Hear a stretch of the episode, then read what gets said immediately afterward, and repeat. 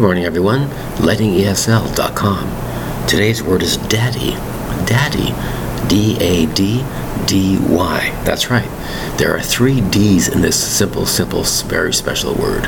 D A D D Y. Now, obviously, you see the word dad in there. Dad refers to a father figure. D A D D Y. Sometimes you might love to hear that expression, Daddy, Daddy, or you might hear, Daddy's home, or wait till you're really in trouble. Wait till Daddy shows up. There's many songs, many movies, many experiences, many emotions with the word Daddy, depending on the situation. Spelled D-A-D-D-Y. As a father myself, it's one of the best things you can hear. Hi, Daddy. Where's Daddy? Or it could be the worst thing. Daddy's gonna get you. Daddy's gonna get you. Who knows? The word D A D D Y is very, very important to understand.